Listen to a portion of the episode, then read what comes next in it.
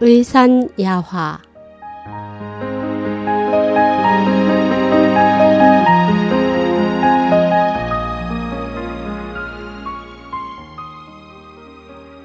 불행을 부르는 습관.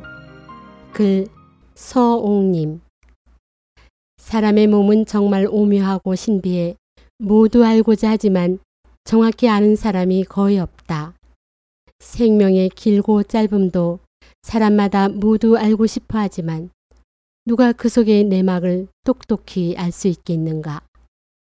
몇천 년 동안 인류는 도덕에 담긴 뜻을 토론했지만 진정으로 도덕을 이해할 수 있는 사람은 또 몇이나 되겠는가?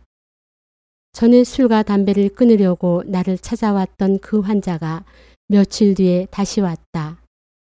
그의 태도는 전보다 많이 부드러웠고 우리는 즐겁게 이야기를 나눌 수 있었다. 이번에도 역시 그가 먼저 말을 꺼냈다. 선생님, 저는 지금까지 제 자신을 통제력이 아주 강한 사람이라고 여겼습니다. 술을 아무리 많이 마셔도 실수를 해 번거로운 일이 발생한 적이 한 번도 없었어요. 제 한계가 어디까지인지 똑똑히 알았으니까요. 하지만 저의 이런 자제력과 총명함이 만든 치명적인 사건 때문에 정말 고통스럽습니다. 그날따라 그가 괴로워 보였다. 지난해 어버이날 저는 어머니와 식사 약속을 했습니다. 그런데 하필이면 그날 저는 술을 마신 후 이 일을 새까맣게 잊어버렸어요.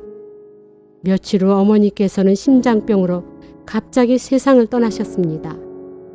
제가 어머니의 유품을 수습할 때 어머니께서 쓰신 한 장의 편지를 발견했어요. 그 편지에 나는 아들과 함께 식사할 때까지 기다릴 것이다. 오늘은 어버이날이니 아들은 분명히 이곳에 올 것이다. 나는 꼭 기다릴 것이다. 라고 적혀 있었어요.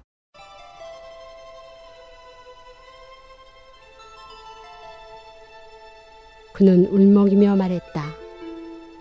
저는 담배를 피운 지 아주 오래되었고 금연도 여러 번 했습니다. 그러나 매번 포기할 수밖에 없었어요. 금연이 어렵다고 하는데 저는 사실 담배 맛이 썩 유쾌하진 않았어요. 그렇지만 정말로 끊을 수 없었던 것은 흡연 자체보다 오히려 흡연과 관련된 동작이었습니다.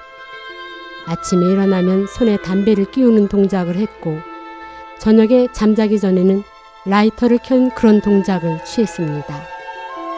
입에 담배를 물면 때로는 긴장감을 감출 수 있었지만 하지 말아야 할 말이 담배와 함께 튀어나왔고 담배 연기 속에서는 사람이 다르게 보입니다. 가족들도 당신의 이런 상태를 알고 있나요? 내가 물었다. 아내는 아주 착한 사람입니다. 술이나 담배도 하지 않고 저를 원망하지도 않습니다. 하지만 최근 검사 결과 폐암이 발견되었습니다. 제게는 11살 난 아이가 있어요. 그가 한마디 덧붙여 말했다. 나는 그가 양심의 가책으로 괴로워하고 있음을 느낄 수 있었다. 아이러니하게도 흡연 피해자는 남이 뿜어낸 담배 연기를 간접적으로 마신 그의 아내였다. 그녀는 전혀 담배를 피우지 않았지만 타의에 의해 매일 한 갑의 담배 연기를 마신 것이다. 세상의 많은 일은 시간을 거스를 수 있지만 오직 한 가지 죽음은 예외이다.